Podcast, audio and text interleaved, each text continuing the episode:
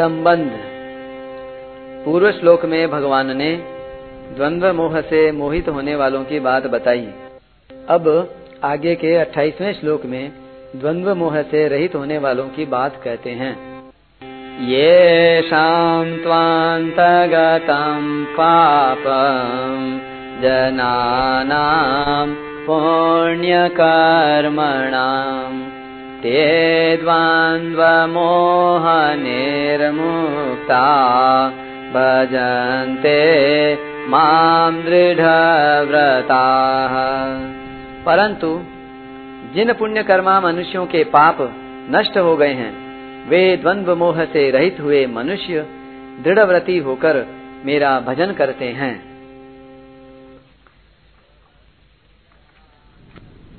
व्याख्या येषां त्वन्तगतं पापम जनानाम पुण्य कर्मणाम द्वंद्व मोह से मोहित मनुष्य तो भजन नहीं करते।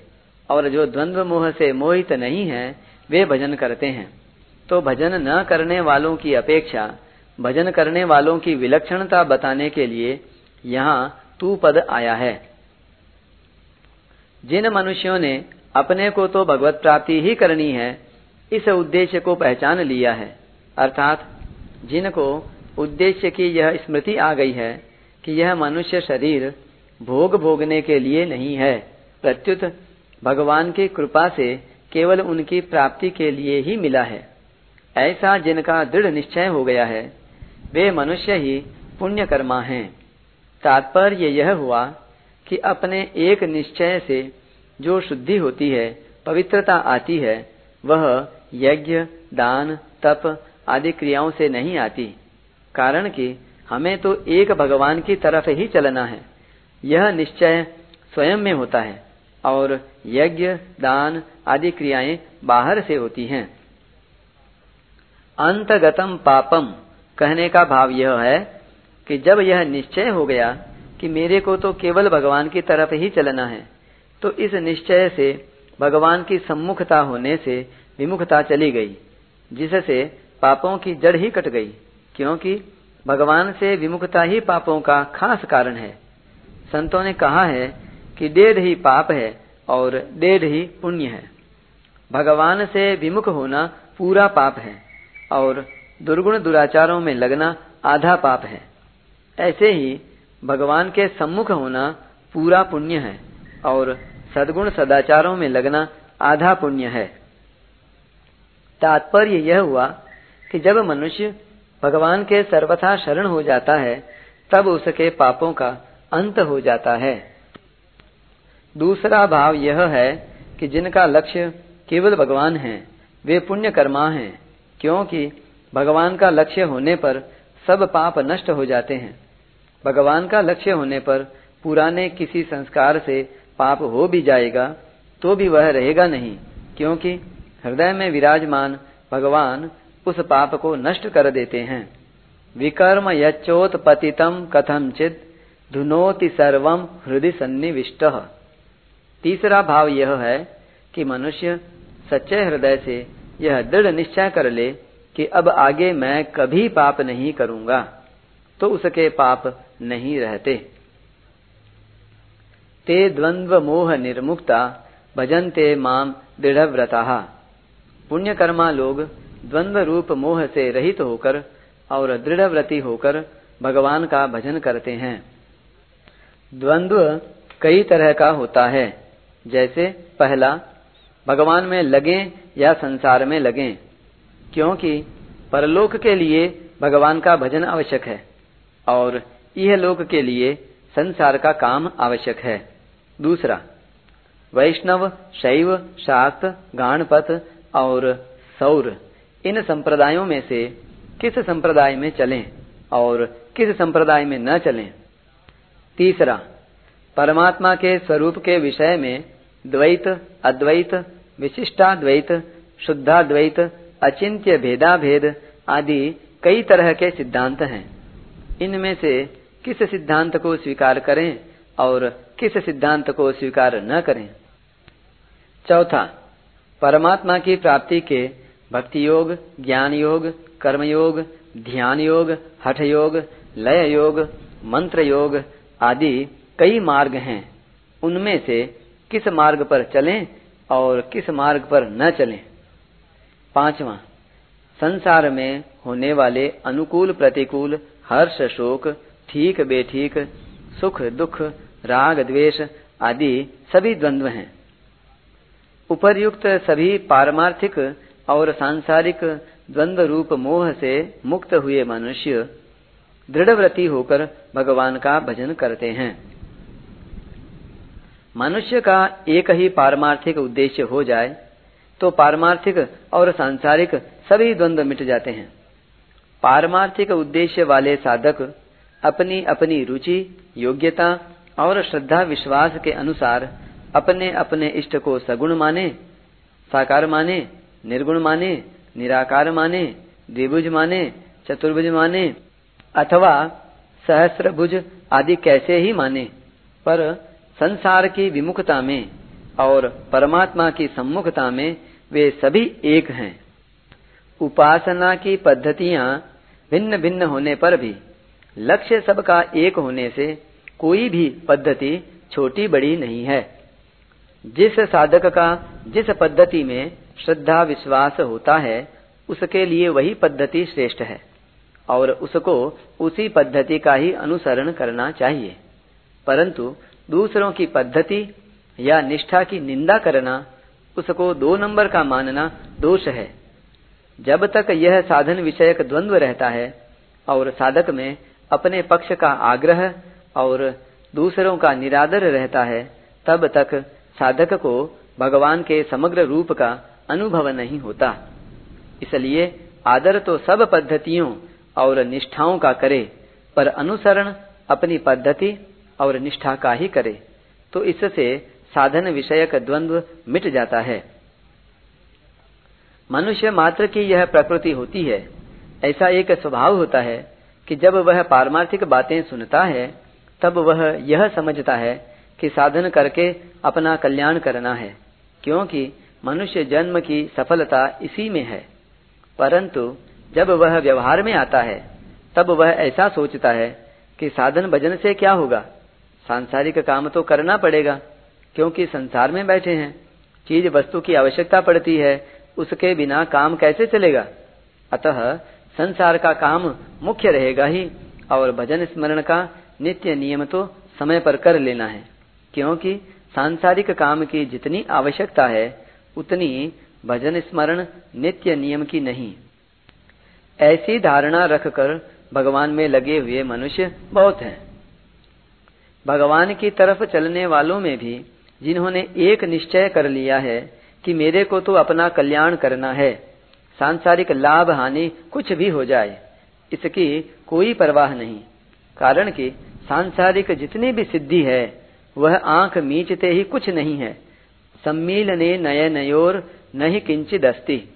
और इन सांसारिक वस्तुओं को प्राप्त करने से कितने दिन तक हमारा काम चलेगा? ऐसा विचार करके जो एक भगवान की तरफ़ ही लग जाते हैं और सांसारिक आदर, निरादर आदि की तरफ़ ध्यान नहीं देते, ऐसे मनुष्य ही द्वंद्व मोह से छूटे हुए हैं। दृढ़ व्रता कहने का तात्पर्य है कि हमें तो केवल परमात्मा की तरफ़ ही चलना है। हमारा और कोई लक्ष्य है ही नहीं। वह परमात्मा द्वैत है कि अद्वैत है? शुद्धाद्वैत है कि विशिष्टाद्वैत है? सगुण है कि निर्गुण है? द्विभुज है कि चतुर्भुज है? इससे हमें कोई मतलब नहीं है। जैसा कि गजेंद्र ने कहा था, यह कश्चनेशो बलिनोऽन्तकोरगात्। प्रचण्ड वेगादभिधावतो वृषम्।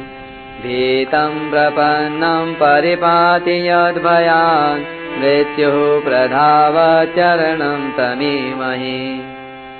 जो कोई ईश्वर प्रचंड वेग से सबको निगल जाने के लिए दौड़ते हुए अत्यंत बलवान काल रूपी सांप से भयभीत होकर शरण में आए हुए की रक्षा करता है, और जिससे भयभीत होकर मृत्यु भी दौड़ रही है, उसी की मैं शरण ग्रहण करता हूँ। वह हमारे लिए कैसी भी परिस्थिति भेजे, हमें कहीं भी रखे और कैसे भी रखे, इससे भी हमें कोई मतलब नहीं है। बस हमें तो केवल परमात्मा की तरफ़ चलना है। ऐसे निश्चय से वे दृढ़ व्रती हो जाते हैं। परमात्मा की तरफ़ चलने वालों के सामने तीन बातें आती हैं। परमात्मा कैसे हैं, जीव कैसा है और जगत कैसा है। तो उनके हृदय में इनका सीधा उत्तर यह होता है कि परमात्मा हैं। वे कहाँ रहते हैं, क्या करते हैं, आदि से हमें कोई मतलब नहीं। हमें तो परमात्मा से मतलब है। जीव क्या है, उसका स्वरूप कैसा है, वह कहाँ रहता है इससे हमें कोई मतलब नहीं। हमें तो इतना ही पर्याप्त है कि मैं हूँ। जगत कैसा है, ठीक है कि बेठीक है, हमें इससे कोई मतलब नहीं। हमें तो इतना ही समझना पर्याप्त है कि जगत त्याज्य है और हमें इसका त्याग करना है। तात्पर्य यह हुआ कि परमात्मा की तरफ़ चलना है, संसार को छोड़ना है और हमें चलना है, अर्थात हमें संसार से विमुख होकर परमात्मा के सम्मुख होना है। यही संपूर्ण दर्शनों का सार है और यही दृढ़ व्रति होना है। दृढ़ व्रति होने से उनके द्वंद्व नष्ट हो जाते हैं, क्योंकि एक निश्चय न होने से ही द्वंद्व रहते हैं। दूसरा भाव है कि उनको न तो निर्गुण का ज्ञान है और न उनको सगुण के दर्शन हुए हैं। किंतु उनकी मान्यता में संसार निरंतर नष्ट हो रहा है, निरंतर अभाव में जा रहा है और सब देश, काल, वस्तु, व्यक्ति आदि में भाव रूप से एक परमात्मा ही हैं। ऐसा मानकर वे दृढ़ व्रती होकर भजन करते हैं। जैसे पतिव्रता स्त्री पति के परायण रहती है, ऐसे ही भगवान के परायण रहना ही उनका भजन है। विशेष बात, शास्त्रों में संतवाणी में और गीता में भी यह बात आती है कि पापी मनुष्य भगवान में प्राय नहीं लग पाते। पर यह एक स्वाभाविक सामान्य नियम है। वास्तव में कितने ही पाप क्यों न हो, वे भगवान से विमुख कर ही नहीं सकते, क्योंकि जीव साक्षात भगवान का अंश है। अतः उसकी शुद्धि पापों से आच्छादित भले ही हो जाए, पर मिट नहीं सकती। इसलिए दुराचारी भी दुराचार छोड़कर भगवान के भजन में लग जाए तो वह बहुत जल्दी धर्मात्मा हो जाता है, बहुत जल्दी भक्त हो जाता है। क्षिप्रम भवती धर्मात्मा। अन्य योनियों में पाप नष्ट होने पर भी स्वभाव सुधर जाए, यह नियम नहीं है। जैसे चौरासी लाख योनिया और नरक भोगते हुए पाप तो नष्ट हो जाते हैं, पर स्वभाव नहीं सुधरता। परंतु मनुष्य योनि में पाप रहने पर भी साधक का स्वभाव सुधर सकता है। जैसे पापों के रहने से उनके फल रूप में प्रतिकूल परिस्थिति, बीमारी आदि आती है, पर सत्संग से, साधन परायणता से, अहंता परिवर्तन से पारमार्थिक साधक का स्वभाव सुधर जाता है।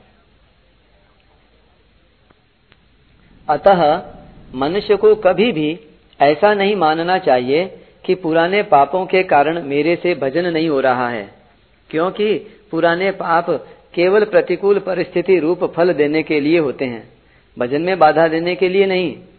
प्रतिकूल परिस्थिति देकर वे पाप नष्ट हो जाते हैं।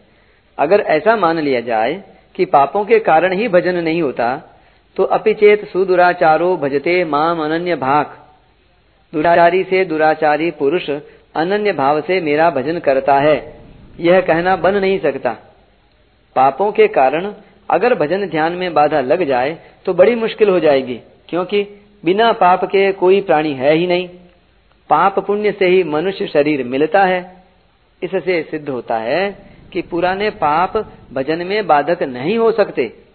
इसलिए जो दृढ़व्रती पुरुष भगवान के शरण होकर वर्तमान में भगवान के भजन में लग जाते हैं, उनके पुराने पापों का अंत हो जाता है। मनुष्य शरीर भजन करने के लिए ही मिला है।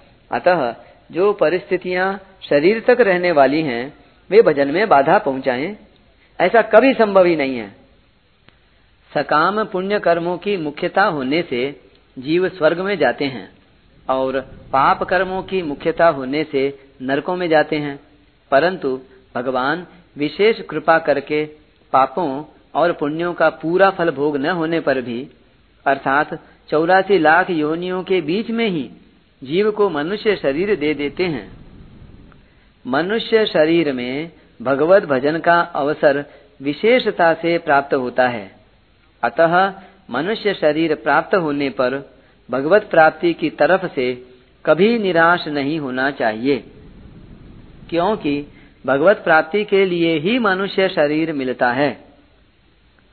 यह मनुष्य शरीर भोग योनि नहीं है। इसको सामान्यतः कर्म योनि कहते हैं। परंतु संतों की वाणी और सिद्धांतों के अनुसार मनुष्य शरीर केवल भगवत प्राप्ति के लिए ही है।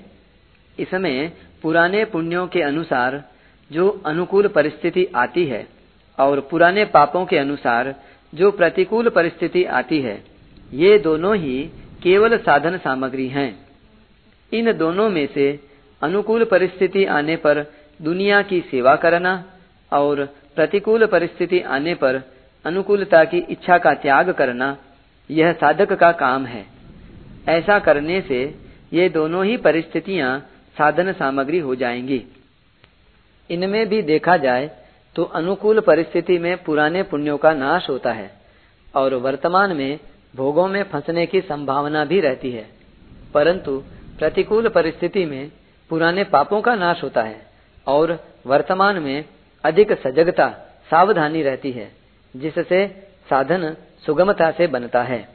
इस दृष्टि से संत जन सांसारिक प्रतिकूल परिस्थिति का आदर करते आए हैं।